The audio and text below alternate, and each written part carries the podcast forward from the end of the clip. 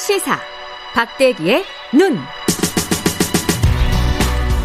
네, 박대기의 눈 KBS 박대기 기자 나와 있습니다. 네. 안녕하십니까? 안녕하십니까? 오늘은 수만 엔터테인먼트, SM 엔터테인먼트의 소액 주주 운동인데, 네. 어, 이게 상당히 재밌네요. 아, 내용 예. 자체가. 이게 지금 주주총회에서 소액 주주들이 승리했다? 네, 그렇습니다. 예. 지난달 31일 날 SM 엔터테인먼트 주주총회가 있었는데요.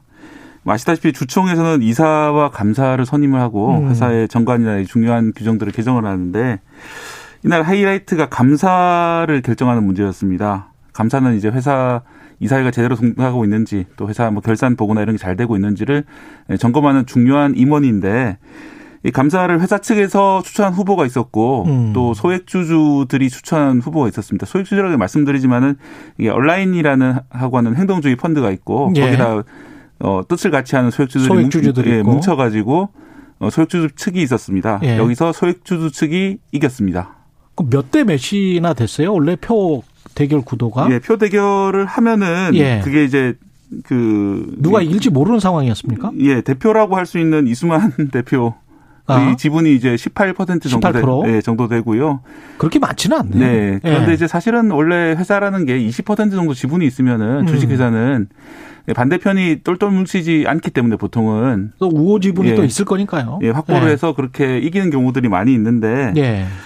어, 이번에는 좀 그 소수 소액주주 측이 상당히 준비를 많이 하고 나왔습니다. 예. ISS라고 그 국제 알죠. 세계 최대 의결권 자문사가 자문사 있는데 있습니다. 예. 아, 거기서도 이번 안건에 대해서는 소액주주 의견이 맞는 것 같다. 어. 예, 소액주주 측에 찬성을 서면서 이 표 대결을 하려고 하니까 막판에 계산을 해보니까 이 회사 측이 지는 겁니다. 이수만 대표, 이수만 씨 측이 져서 예.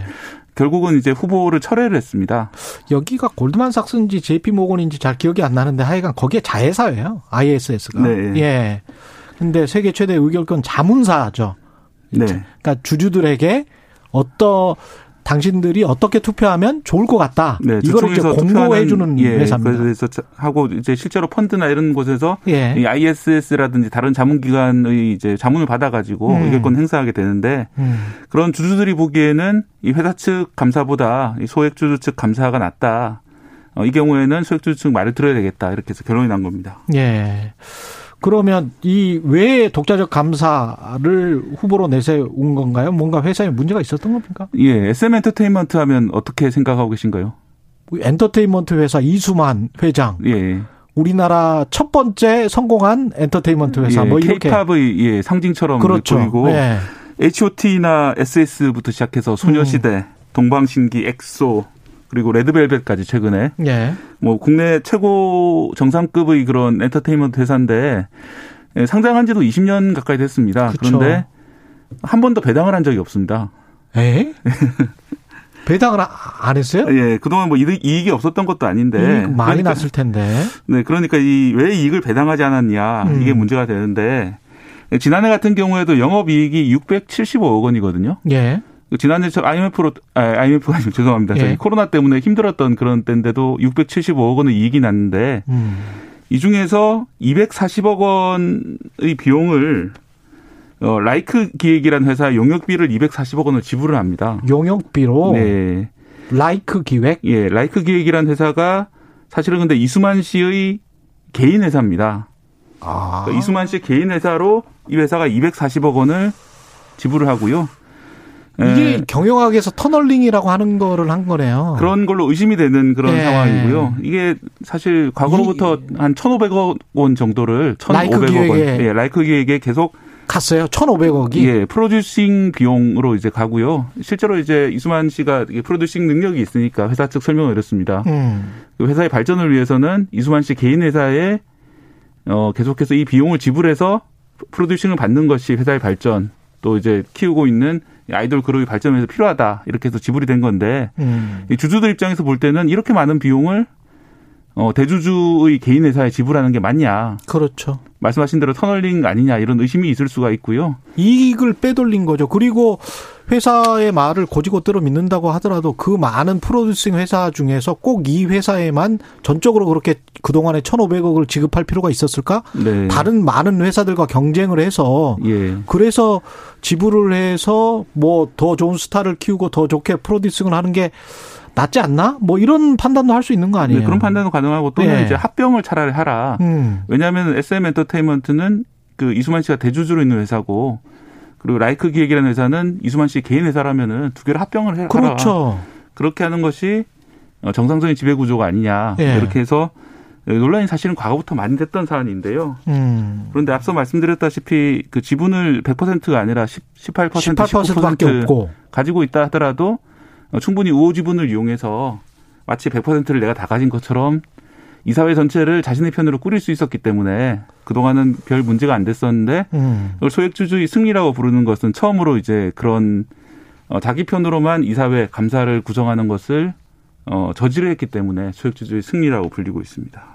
이게 라이크 기획과 뭐 계약을 해지하거나 뭐 그러지는 않겠죠, 당장. 예, 당장 지금 뭐 승리라고 거창하게 제가 말씀드렸습니다만 겨우 감사 한 명이 예. 그렇죠. 소액주주 측이 임명이 된 거거든요. 어. 예, 그렇기 때문에 이 감사가 모든 걸 결정할 수 있는 것은 아니고 단지 과거처럼 그렇게 거액의 계약을 소액주주들한테 제대로 이제 설명하지 못하면서 하지 않도록 음. 견제를 할, 하는 역할을 할 수 있겠습니다. 그런 것 때문에 그렇죠.